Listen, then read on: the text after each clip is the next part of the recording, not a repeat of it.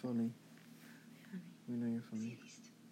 Sie liest, which means she least reads. Oh gosh. Sie liest.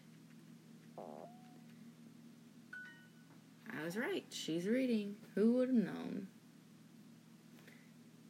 I would have known because I'm 30% fluent in German, apparently. Auf Wiedersehen.